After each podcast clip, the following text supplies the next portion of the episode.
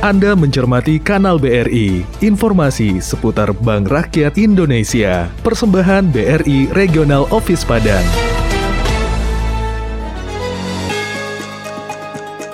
BRI melayani setulus hati.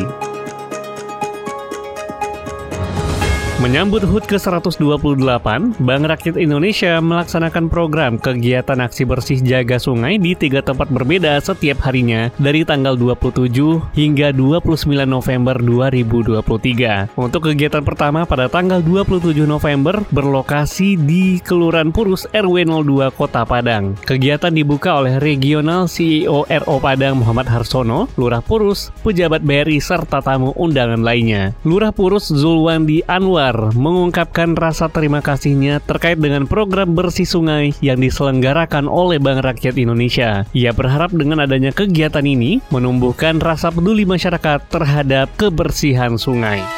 Anda baru saja mencermati kanal BRI. Program ini hadir setiap hari di jam 14 waktu Indonesia Barat. Persembahan BRI Regional Office Padang dan Radio Klesi 103,4 FM.